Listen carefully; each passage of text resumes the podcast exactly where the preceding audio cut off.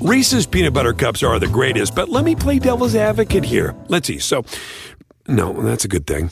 Uh, that's definitely not a problem. Uh, Reese's, you did it. You stumped this charming devil.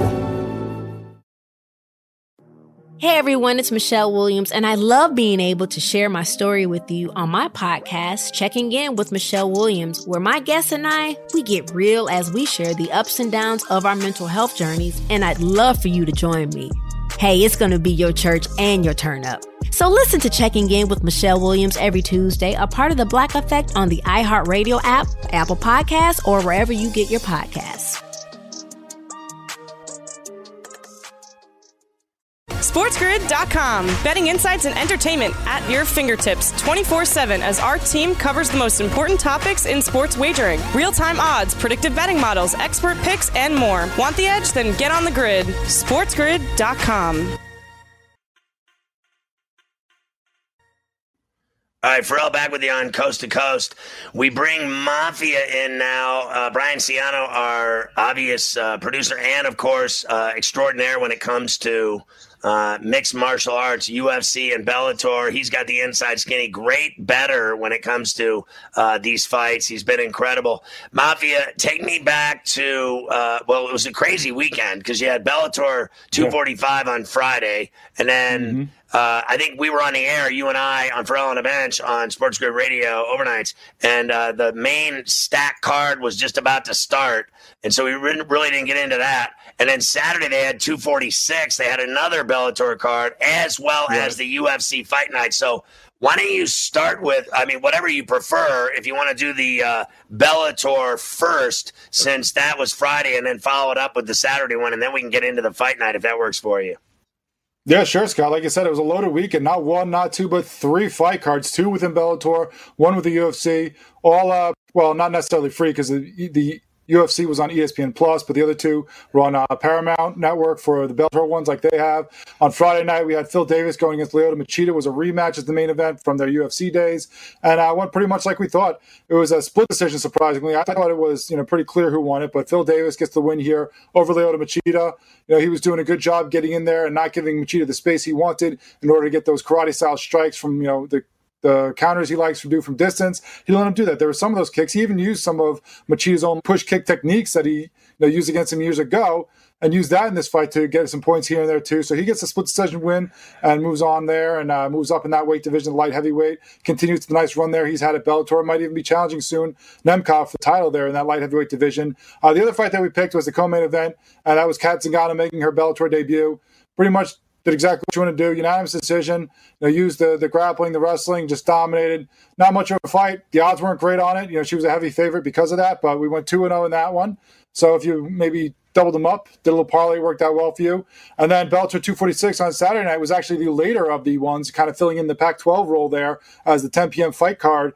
And we picked a couple ones there. The top three fights. Uh, First, Liz Carmouche made her debut from Bellator. Another, you know, UFC women's fighter was upper in the division, makes down in Bellator now. Does a great job using her wrestling, her technique, gets the submission win with the rear naked choke there in her debut. Another big favorite, but one you could parlay and make some money on. Then we get to the better fights as far as the odds went for us, and that was Neiman Gracie, of course, of the famous Gracie family, getting his win over John Fitch, the UFC veteran dominated him with the wrestling and the grappling, ends up getting a submission. He gets a heel hook in the uh, the second round there, late in the second round, to win the fight, and actually retires John Fitch. Fitch, after the fight was done, took gloves off, laid him in the middle of the, the cage there, and he's done. He's retiring. So Neiman with a, a, nice win there to do well for the Gracie family. He's got a nice record there in Bellator as well. And then in the main event was Juan Archuleta versus Patchy Mix for the bantamweight title there. It was vacant title, so these two guys were fighting for it. Juan Archuleta was more of a veteran in the Bellator uh, and didn't look good early on. We took him. He was a slight underdog here, but did not look good. He was getting dominated in the first two rounds where Patchy Mix took him down, had his back, kind of had the choke in there a couple times, but being the veteran that he is and the guys that he trains with, survives, gets into the third, fourth, fifth rounds, and from there just took over. Did exactly what he wanted to do using his speed and uh, you know his striking advantage there against Mix to get in there, get some couple strikes, get a couple combos, get out before he was taken down again, and pretty much controlled round three, four, five to steal the decision victory. Now he is the bantamweight champ of Bellator. All right, so we welcome in all of our radio affiliates. Uh, don't forget sportsgridradio.com. Get the Sports Grid Radio app. You can listen to all the Sports Grid TV shows and radio shows on the Sports Grid Radio app. It's incredible. And check out our YouTube page. Just search Sports Grid Radio and you can watch us do the shows. You get Ferrall and the Bench, Sports Rage, and Bagels and Bad Beats. You're going to love it. Sports Grid Radio overnights. And don't forget, we're on Mightier 1090 in all of Southern California and San Diego. So, uh, Mafia, I, I got to ask you uh, the deal that Coker cut with CBS Sports Network, uh, I think it helps them based on. Uh, I don't think anyone, frankly, that's just me, knows about Paramount. Uh, and I think that this will help CBS Sports Network sans the bowling and rodeo that they actually have Bellator fights on their network now. I think it'll actually enhance uh, what has been a viewerless network, in my opinion. Uh, bottom line is, do you like the deal that Bellator cut? And do you think Bellator is doing well with their, you know, events and fight cards? Well, I think it makes sense for them because you know they are owned by Viacom, which is in bed with CBS. Obviously, same family, so that makes sense for them to move over there. You know, Spike or now Paramount is a channel that not everybody really knows or follows. Is not too much on there that people are you know really appreciative of. So it's not one that people you know know how to tune into. But obviously, with CBS behind them, you'll get both uh, promotion on the website. I'm sure we'll probably get promotion on the network, maybe even on the big network. Sometimes you get some fight cards. I think any deal where you bring in a major network for the sport is important. It's big and it helps you out majorly. All right, let's talk about the UFC Fight Night card on Saturday night. What did you think of that? Yeah, there was some controversy. Didn't work out for us as well there because of that controversy. Because we had uh, Ed Herman losing in that fight. We hit the over one and a half in that fight, but we had him losing, and he went down early. He acted like it was in the crotch. It wasn't. He was down. He was about to get finished. The ref stopped it. He comes back later on, even while he's getting beaten, gets the submission there. Michelle Waterson had a great fight against Angela Hill as the main event. Could have gone either way. We had Hill. Rest took Waterson, so the judges kind of hurt us there. But overall, it was a good card. It was very exciting. Uh, Ottman Azaitar had a great fight there, a very exciting fight there at lightweight to kind of put his name in the rankings now. We'll see where he goes from here. All right, so uh, unless I'm crazy, what did the uh, didn't the karate hottie fight, or am I missing something? She did. Yeah, Waterson won. She got the, the decision win over Angela Hill, so she moves up now and bounces back from some losses. All right. Uh, so, so uh, I know Conor McGregor's got nothing but problems. We'll get into that on For on the Bench tonight. SportsGrid.com. Betting insights and entertainment at your fingertips 24 7 as our team covers the most important topics in sports wagering real time odds, predictive betting models, expert picks, and more. Want the edge? Then get on the grid. SportsGrid.com. Hey everyone, it's Michelle Williams, and I love being able to share my story with you on my podcast, Checking In with Michelle Williams, where my guests and I get real as we share the ups and downs of our mental health journeys, and I'd love for you to join me. I'm still on my own journey, but I want to be transparent with you because as I was posting all the highlights of my life on social media, I was breaking down and too many people fall victim to the picture perfect image of the high life. So I created a space to discuss the good and the bad. We can laugh, man. We we gonna learn, and most of all, I hope to inspire you to go on this journey with me to better mental health. This is gonna be your church, your turn up, and everything in between. So join me on my podcast, Checking In with Michelle Williams, a safe space for every kind of person. Listen to Checking In with Michelle Williams every Tuesday, a part of the Black Effect on the iHeartRadio app, Apple Podcasts, or wherever you get your podcasts. All right, Ferrall back on Coast to Coast. On a Monday, we bring in our NFL insider Adam Kaplan now on Sports Grid. Adam, how you doing? I know you're in Philadelphia uh, at the radio station there. I can see all those communist flyer banners over your shoulder. Uh, let them know what I think of them. Uh, I'm from Pittsburgh, so you can have uh, you know some bad language when we're off air, and give them that too. But let me ask you. Let's start with sure. the Eagles. I, I yeah, want to. Yeah. I just couldn't even believe it because. I was on Neither the Eagles. I. You're up 17 to nothing. And what happened? Well, Ferrall, here's what happened. Uh, Carson Wentz turned the ball over three times. They were minus three in the turnover category in NFL history, if you if you lose a turnover battle, you lose at least 75% of your games. That was a problem. Now, as you said, they got up 17 nothing. They didn't score in the second half. They got outscored 24 to nothing after they were up 17 to nothing. Their defense hung in there. The, the, the Washington team had no offense. It was just a matter of lack of execution on offense. Wentz got sacked eight times. At least half of them were on him. Some drop passes uncharacteristically by Zach Ertz. Uh, a couple routes that were not run correctly by some of the receivers. And this thing snowballed. From a front office standpoint, my understanding is they had the same taste they had in this game that they had when they lost at Miami. They had a lead. They melted in the sun in Miami. This game was in the low 80s in Washington. They lost a lot of players in this this game, Scott, on both sides of the football, particularly on defense. They were down two DNs. They're down their top outside corner. Craig James is going to miss several weeks. They're down their third end, Vinny Curry. They're starting end, Derek Barnett. They're not sure if he's going to play this week with a lingering hamstring injury.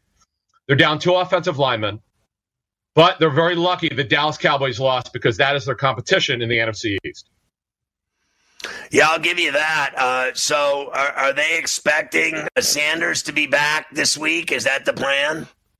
They, they're going to practice him more this week. I'm told he has a grade two hamstring strain. That's a moderate strain. That's about a four week injury. Well, guess what? Tuesday of this week will be exactly four weeks. So he's very, very close. I'm told last Thursday his practice got he looked fanatic. He just looked fantastic. But here's the problem: he didn't practice fully. He needs to go through a full practice week. So if you got him in fantasy, once you start seeing him practicing fully, he's going to play that week, barring a setback. So uh, who do they play this week? Uh, they're at home, right? Oh, it's a tough one. They play the Rams, who beat the Cowboys. Remember, the Rams run more of a spread offense. The Eagles are down at outside corner. They don't really have a top outside backup corner here. They're in trouble because the Rams, they could go what we call 11 personnel with three receivers and one back. They go 12 personnel with two tight ends with Gerald Everett, of course, Tyler Higbee. So the, I think Philly's in trouble trouble here. And that was a very good win for the Rams Sunday night on the road. But you know how it is. You got to travel six hours. That's a six hour flight. I've made it many times from LA to Philly and Philly to LA. So it won't be easy. But you know what? There are no fans at this game. This is one of the stadiums where you, you will not see fans in at least September in Philly. I thought it was bizarre seeing that uh, six billion dollar SoFi Stadium have no fans in it. What a beautiful Shangri La that place is, but nobody was there. What did you think of that magnificent new stadium? It's something else. Yeah, and I saw it when we were watching Hard Knocks. We were able to see it. But see, here's the thing: a coach told me this. It was actually an offense coordinator a couple weeks ago. He said, because fans will not be at most games, and if they are, there's not much of a home field advantage. I don't think Kansas City. You and I talked last Thursday and Friday Kansas City's just a better football team. I don't think the crowd had anything to do with it, the little crowd that they had. It's now coaches versus coaches, players versus players on the field. Now you really see who's got the better team and the better coaching staff. And I think we saw a lot of that not only last Thursday with the Chiefs over the, the Texans, but I think we saw it in that game that you mentioned. Cowboys have a new coaching staff. Guess what? The Rams are a returning staff. That helped them. I don't think there's any question in that game last night.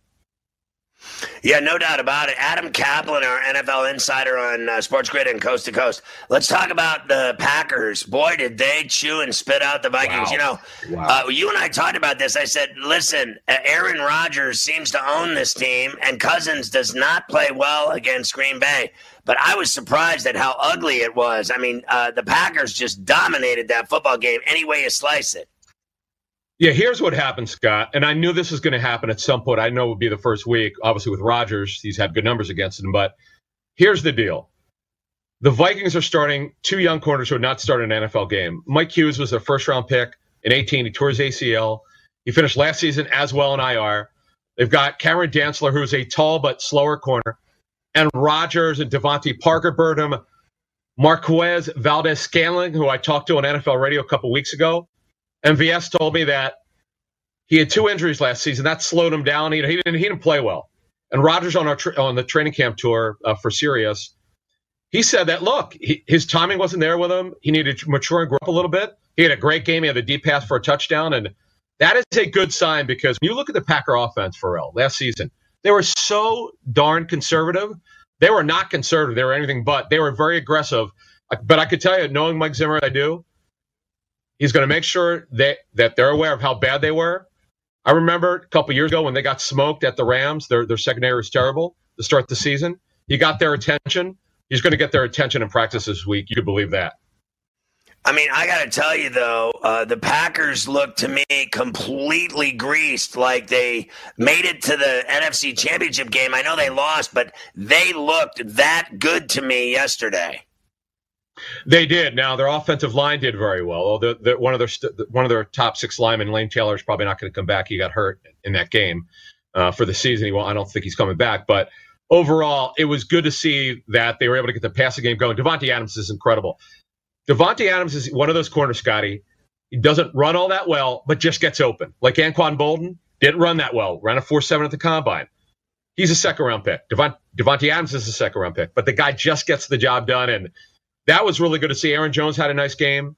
Uh, but the, the Vikings, man, their defense was horrendous in this game. I was kind of surprised. It shows you once again, home field means absolutely nothing. Yeah, and I got to agree with you. Aaron Jones, I love him. I think he's a great player, and he's only getting better.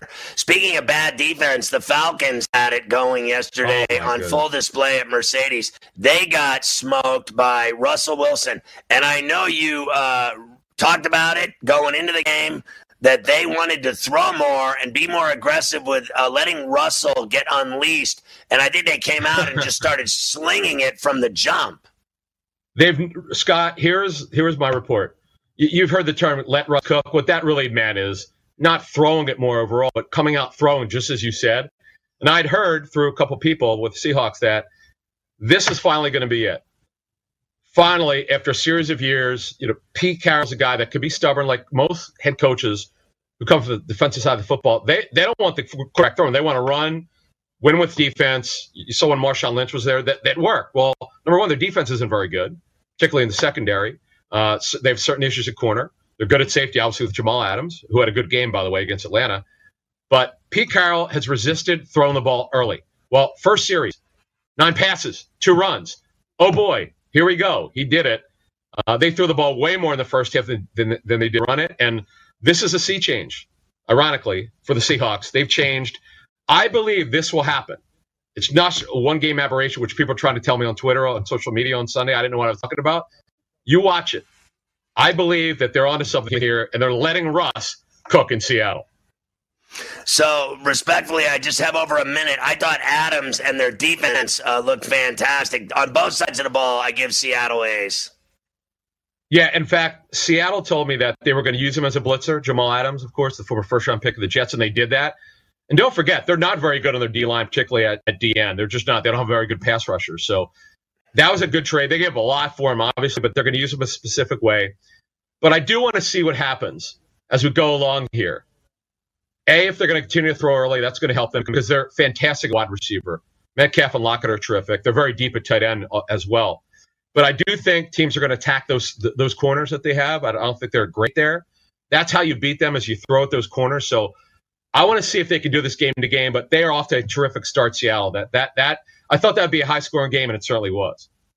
Well, when we come back on Coast to Coast, I want to ask uh, Adam Kaplan a little bit more about uh, the Falcons because I thought they looked so terrible that you know that Arthur Blank isn't happy seeing that team come out and lay another defensive egg. They looked as bad as they did all last year. And I have to say, I think uh, Matt Ryan, people have to start asking questions about Matt Ryan. I'm sick of hearing about Matty Ice. How about he's, uh, you know, not playing well at all. The ice is melting. Are people going to start saying, is he bad?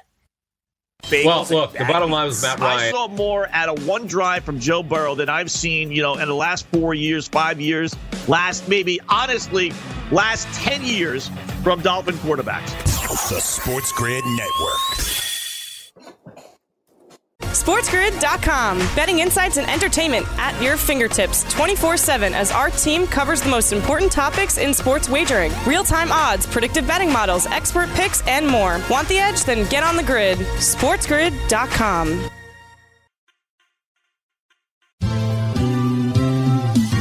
Have you written a book and need some insight into what comes next? Or are you passionate about cooking and want to know how to make it your career? Or maybe you just want to hear insider stories about the entertainment industry. Either way, we've got you covered with the Two Guys from Hollywood podcast. I'm Alan Nevins, a literary agent and talent manager. And I'm Joey Santos, a columnist and celebrity chef. And on our podcast, Two Guys from Hollywood, we bring our expertise to the table with, of course, delicious cocktails and all kinds of recipes for you to try at home. So grab a drink and join us. We've got a wide range of celebrity guests and Hollywood insiders to discuss pop culture, publishing, and entertainment. And we'll provide you with an unfiltered and sometimes brutally honest show about Hollywood. As we like to say, we don't dish, we serve. Listen and follow Two Guys from Hollywood on the iHeartRadio app, Apple Podcasts, or wherever you listen to podcasts. We'll talk at you soon.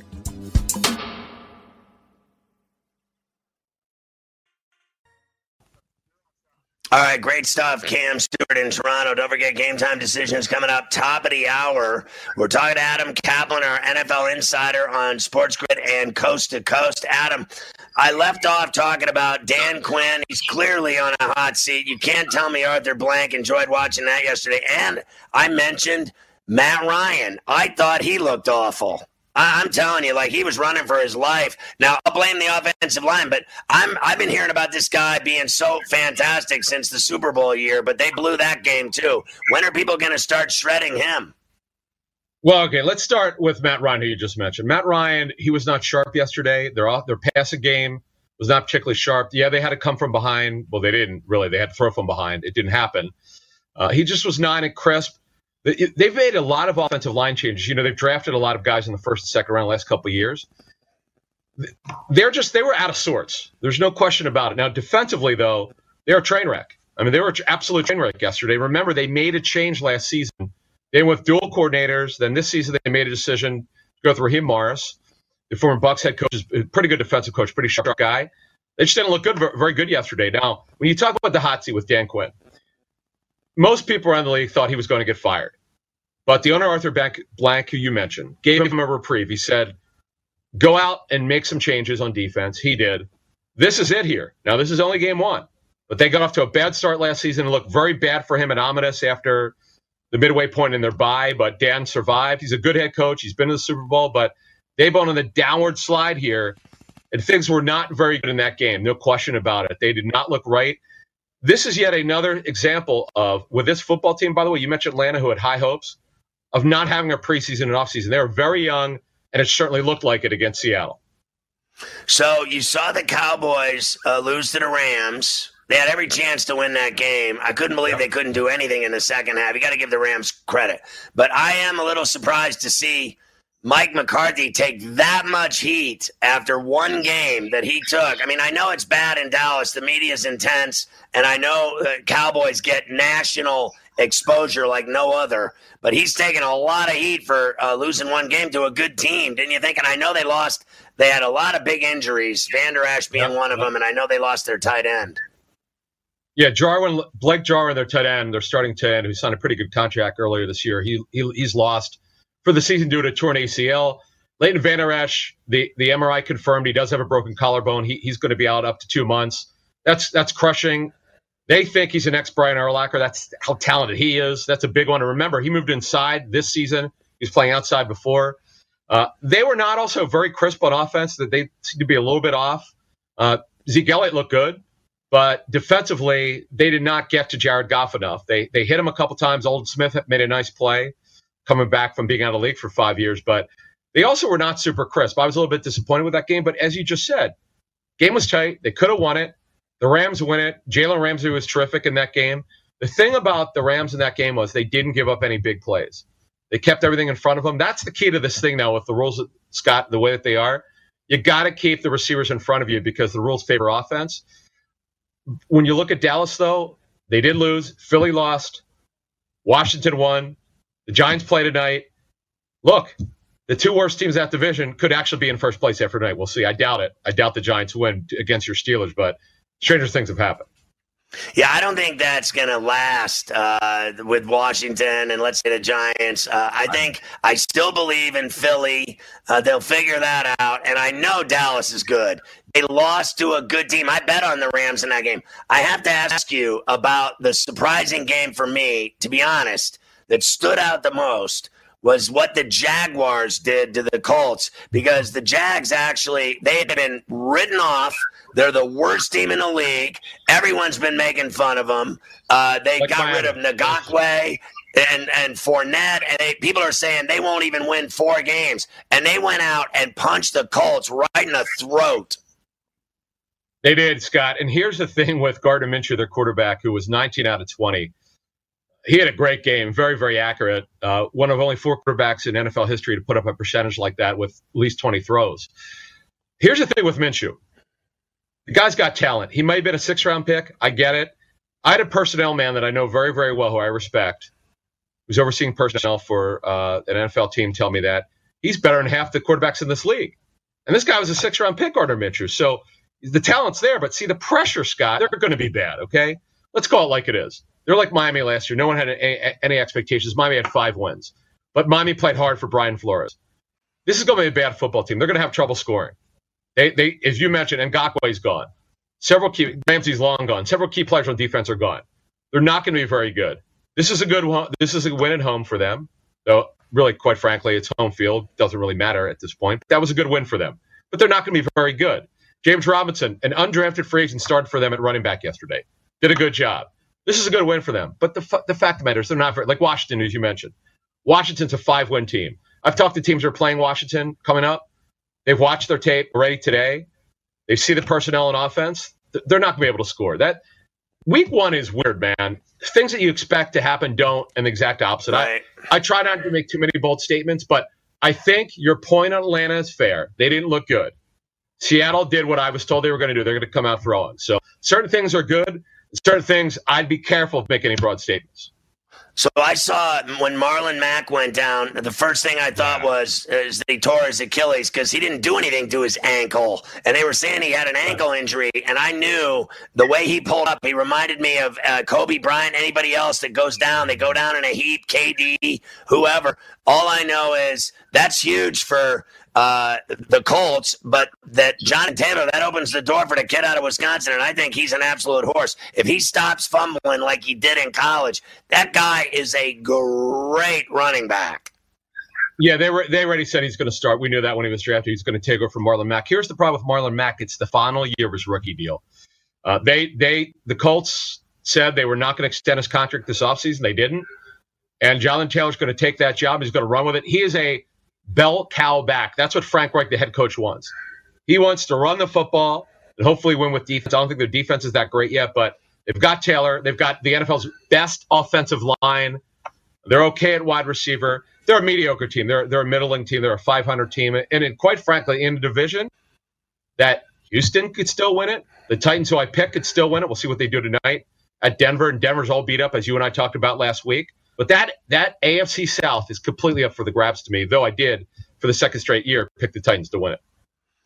Well, what did you think of uh, Drew Brees and the Saints? Uh, I thought they picked apart the Bucs. They did. And by the way, my Super Bowl picks last week, it's on my Twitter account. Saints, Chiefs. Saints defense. Why do we not talk about the Saints defense? Look how well they've drafted the last four years. When they made the front office change, Jeff Ireland, the former Dolphins GM, they gave him a lot of control there. He does a phenomenal job of drafting. They have a terrific D line, great secondary. Tom Brady, hey, by the way, Tom Brady did not throw the ball well. No one ever said he had a great arm, just an accurate arm, but he had trouble driving the football downfield. We need to keep an eye on that. And th- this game was indoors, by the way, so you didn't have to worry about weather. We need to keep an eye on this because he was not in sync with Mike Evans, who really basically got shut out in that game, though he's playing with a hamstring injury. Uh, Chris Godwin didn't have a big game. They, they, really had a lot of trouble in that game moving the football downfield. That that did surprise me a little bit. But the Saints are for real. They got they got embarrassed last year in playoffs by Minnesota. Scott, Minnesota came out with a different defensive front that they had not seen on tape. But the bottom line is now the Saints learned from it. They're a terrific football team, very well coached. They're getting the Super Bowl this year. You could you, you could book that if everybody's healthy. So I thought that uh, despite two fumbles, I thought Josh Allen came up big for the Bills. I thought they looked good. Uh, I know the Jets look bad, but I think the Bills did what they wanted to do. They executed for McDermott. I could care less what the Jets were doing. Yeah, he's a great head coach, but let me talk about Josh Allen. See, here's where I'll disagree with you. Josh Allen's numbers are phenomenal, and and there are two things that I had a problem with in yesterday's game, and I know that they don't want him to run that much. He he he makes one one and a half reads and runs. 14 rushes. I know he's a big guy. Eventually, he's going to get hurt. Let the play progress. They added Stefon Diggs. He also missed at least three touchdown passes. Wildly high. He missed Dawson Knox at tight end for a clear touchdown. No one covered him. He missed Diggs for a potential touchdown. His accuracy is always an issue, Scott. They won. Their defense annihilated the Jets. The score was not even close to what it really was. Fact of the matter is, Josh Allen's got to be better. I know the numbers look good, but that's not exactly how he played. So uh, Carver High just texted me. Let me read the text. I'm gonna Uh-huh. beat Adam's ass when he talks about my team like this any further. I don't know what that means. Uh, what did you think of um, DeAndre Hopkins? Carver High's a huge Bills fan. He's not gonna listen to your rhetoric about the Bills. Is what he Oh, just told me in Portuguese. What did you think of DeAndre Hopkins? I got about 90 seconds. Was great. He got wide open. Uh, he did a great job. This is this is what they were thinking with him. They needed a go-to guy because Larry Fitzgerald cannot do it anymore. Christian Kirk's a good football player. It's more of their number two receiver. Hopkins gave him what they wanted, but the defense though hung in there against Jimmy Garoppolo. That was a heck of a win. I did not pick the Cardinals in that game. I'll tell you. I'll be honest with you. I didn't think they'd win it. I'm not panicking if I'm a Niner fan, but I'll tell you, not having DeForest Buckner at defensive tackle is a big problem. He's now in Indy. They are not the same defensive front without that player. He's a phenomenal football player that not a lot of people know about. I bet on the uh, Cardinals in that game. Now, who do you like tonight? Are You're going Steelers and Titans. I am going Titans easily. The, the the we talked about this last week. Bradley Chubb coming back from his ACL. Von Miller done. Titans win. They're going to steamroll, and then I love the Steelers to destroy that Giants secondary. I expect them to come out throwing with Ben. Once he gets over the jitters, you and I talked about this last week. Once he gets over those jitters, should be his second pass. They're going to throw against that secondary, and they're going. to If they don't score over thirty points, I'd be shocked. That's what I'm talking about, Kaplan. I love when you give me some Love love on my Steelers. I love it. Hey, uh, Adam, great stuff. I'll talk to you later in the week. Always look forward to your segments. Adam Kaplan, our NFL insider. Thanks so much for coming on Coast to Coast. When we come back, we're still going to rage. We got a lot more to do, uh, including some college football.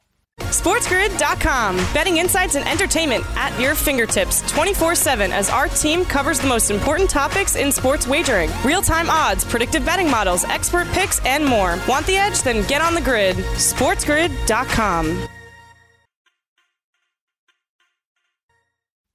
All right, uh, Carver High. Reds up one zip in the fifth over the Pirates in game one of the doubleheader. Marlins up 4 1 on the Phillies after four. Cards Brewers game one, double dip, scoreless. A's Mariners game one, double dip. A's up one zip, top two. There you go, baseball. I know we're going to start with these uh, two Monday night football games here.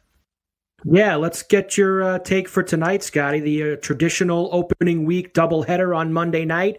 We start with your Steelers, 7 o'clock p.m. Eastern. They are at MetLife to take on the Giants, minus five and a half. I actually just saw it creep to now minus six on FanDuel. What do you think with your squad tonight, Scotty? Yeah, I think the Steelers uh, should be able to handle their business in this football game. I will give you, and I've said this before, they have never played well, in my view, in this, uh, you know, stadium or, frankly, uh, the old one either. The Giants games and Jet games that they've played in New York and East Rutherford, New Jersey, have been uh, pathetic. I went to that game last year with the Jets. They had two first downs, maybe maybe a couple more, but it seemed like two first downs the entire game. It was the most embarrassing Steeler game I've ever been to in my life.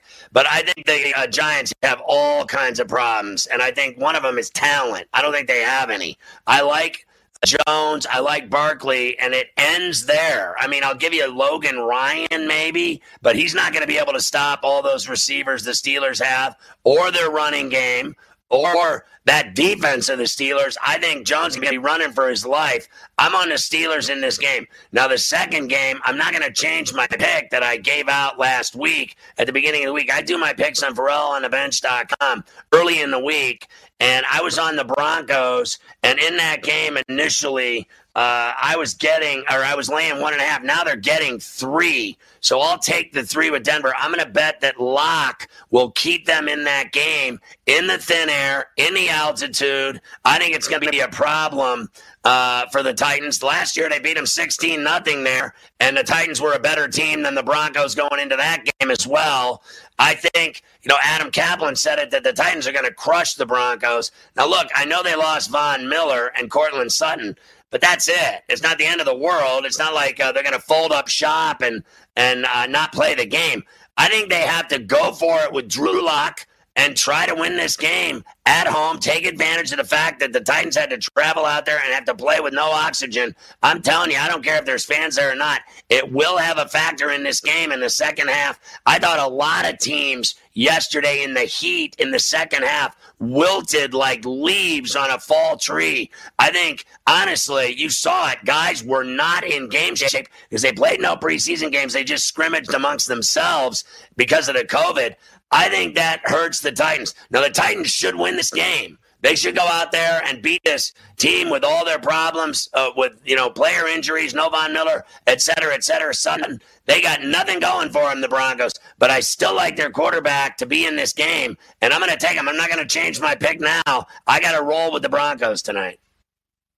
And no Golden Tate, uh, that was just announced, Scotty. So he's not going to play for the Giants tonight. They'll be down one of their better receivers. You'll see plenty of Slayton, I guess, for Daniel Jones to be throwing to. Right. Uh, there wasn't a, there wasn't a great schedule of college football games over the weekend, Scotty, but there was games, and a couple of them were a little zany. Uh, first of all, you knew that Clemson was going to put it on Wake Forest. You know, they they got up like 30 plus points in the first half, and then they basically didn't play in the second half and allowed they didn't cover. They allowed Wake to score, you know, one or two touchdowns, and then no cover for them. Trevor Lawrence uh, made it no surprise to everybody. He's going to enter the draft. This will be his last year at Clemson, and I guess you could say, Scotty, uh, the race is on for who's going to have the number one pick in the NFL draft, right? To get this kid.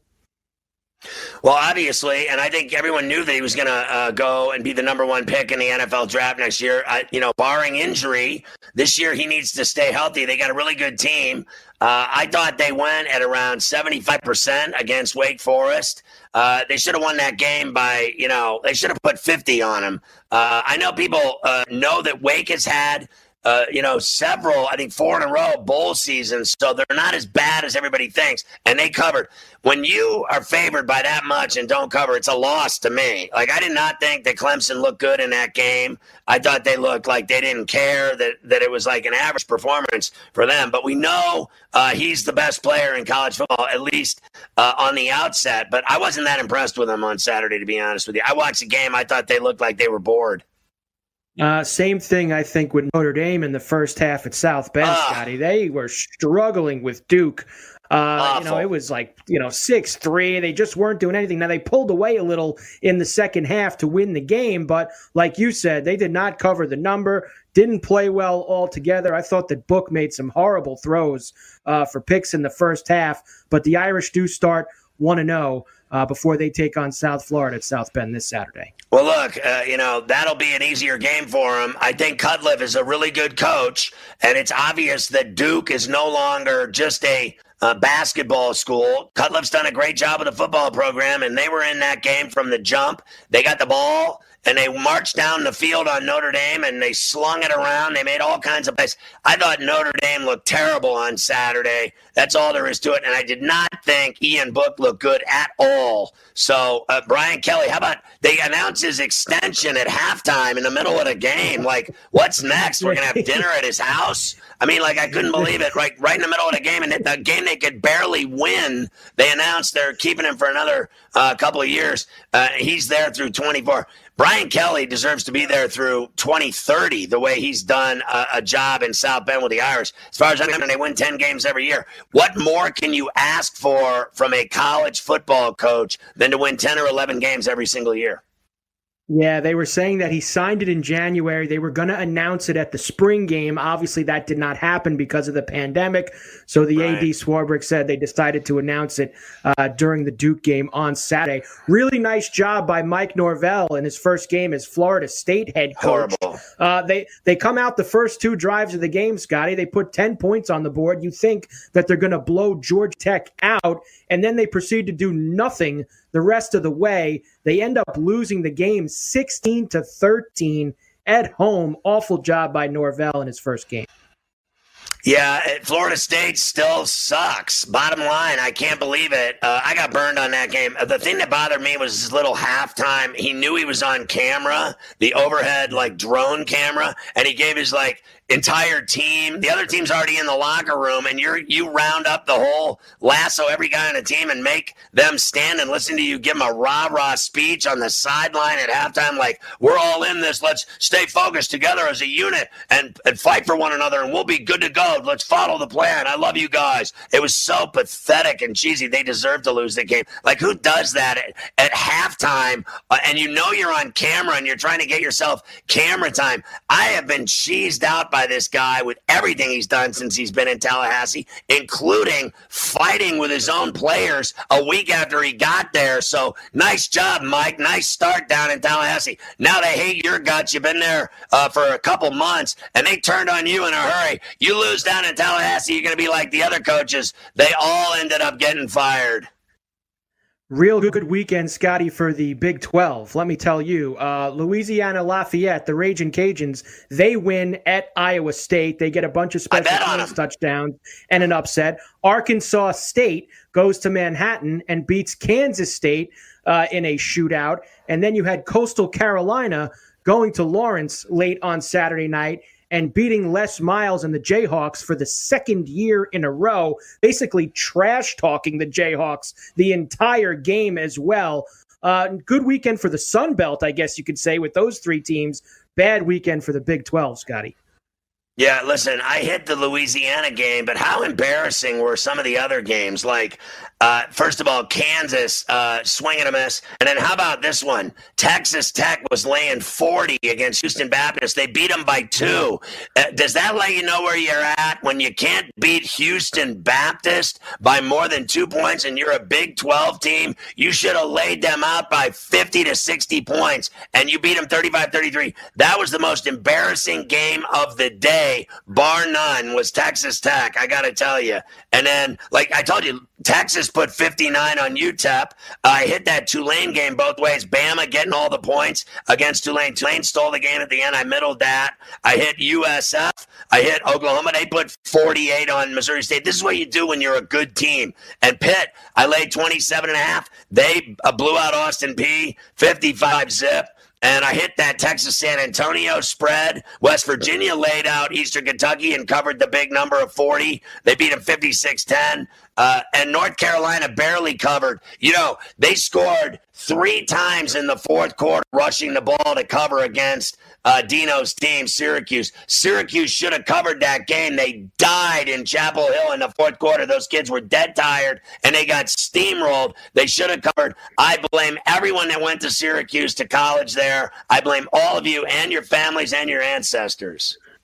Yeah, it was 10-6 game going into the fourth quarter, and they put up three touchdowns, 21 points to get the cover. You had Syracuse on Saturday. That was a very rough beat. You mentioned you mentioned Texas winning that game. They were the one Big 12 team that did have a good day, but uh, their safety B.J. Foster, uh, he decided to go home. He quit during the third quarter. I guess that he. How about that kid?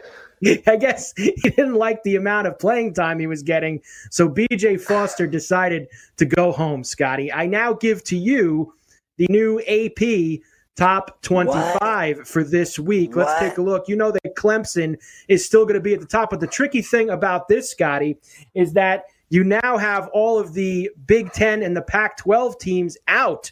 So you see uh, in the top five Clemson, Alabama, Oklahoma, Georgia, and Florida. LSU in the mix, Notre Dame, and Texas into the top 10 at number nine, Texas A&M at 10.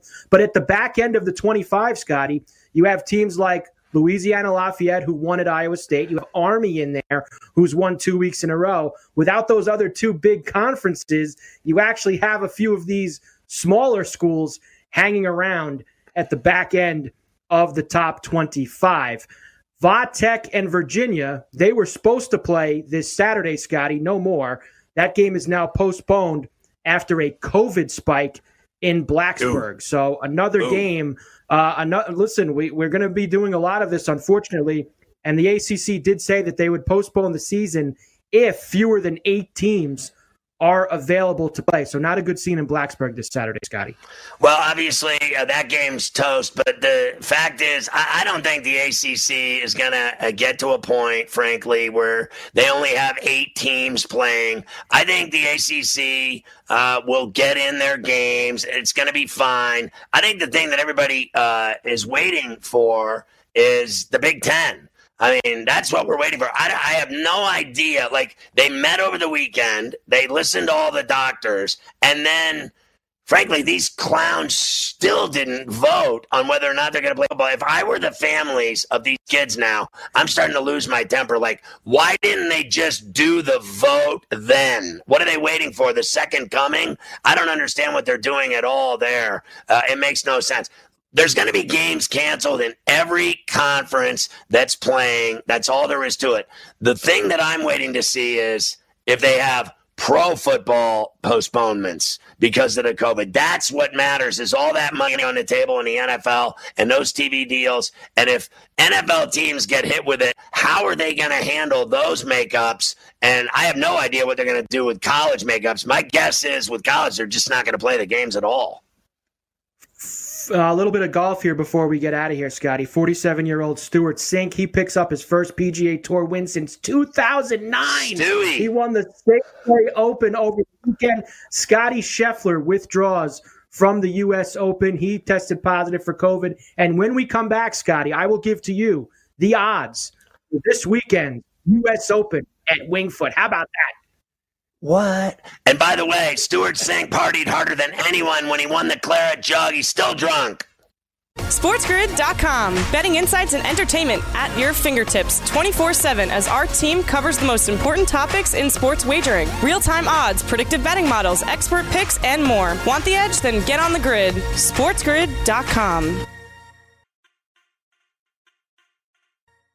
We've had a lot of action on the grid. I saw Mafia on Saturday night doing a show with KW, talking MMA and everything else. And then Carver High had it going Friday and Saturday doing shows with Wetzel and your boy Smitty. I mean, it is just chaos over here on the grid. You got to get on the grid, son.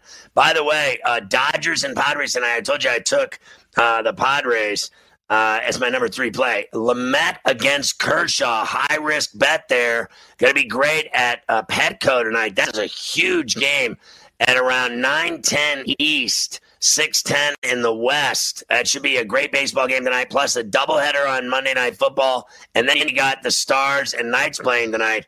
Uh, so that should be fantastic. Just so you know, A's up one zip in the third on the Mariners in game one of the doubleheader. Brewers card still scoreless, top three, game one doubleheader. Uh, that Marlins game now after five, 4 1 Marlins over the Phillies, and the Reds up one zip in the sixth on the Pirates on a Joey Votto home run to left. So, uh, Carver High, what do you got? U.S. Open Wingfoot odds? What's going on there? Yes, we have made it. The rescheduled U.S. Open is this weekend at Wingfoot. Let's take a look at the odds right now, Scotty. Dustin Johnson, plus 850. He is your uh, high leader right now on the board. Rahm, 10 to 1 right after him. Justin Thomas, 14 to 1. Xander Schauffele, also 14 to 1. Rory, usually you see Rory a little higher up, but with the way he's played, Scotty, you can get Rory at a pretty good 16 to 1 price this weekend. That's not too bad. I'd bet on that Xander Schauffele at 14 and Thomas. I'd throw a bone on both of them. I still think uh, DJ's uh, been on fire for a month. He has led every tournament after 54 holes. He's been dangerous. He's been incredible. So uh, I'm sticking with him. In terms of uh, everything else, I know uh, incredibly uh, Osaka won her third Grand Slam. Dominic Thiem beats Vera for his first Grand Slam. Great job by them at the U.S. Open. I'll see you tonight on Ferrall on a Bench. SportsGrid.com. Betting insights and entertainment at your fingertips 24 7 as our team covers the most important topics in sports wagering real time odds, predictive betting models, expert picks, and more. Want the edge? Then get on the grid. SportsGrid.com. Hey everyone, it's Michelle Williams, and I love being able to share my story with you on my podcast, Checking In with Michelle Williams, where my guests and I, we get real as we share the ups and downs of our mental health journeys, and I'd love for you to join me. Hey, it's going to be your church and your turn up. So listen to Checking In with Michelle Williams every Tuesday, a part of the Black Effect on the iHeartRadio app, Apple Podcasts, or wherever you get your podcasts.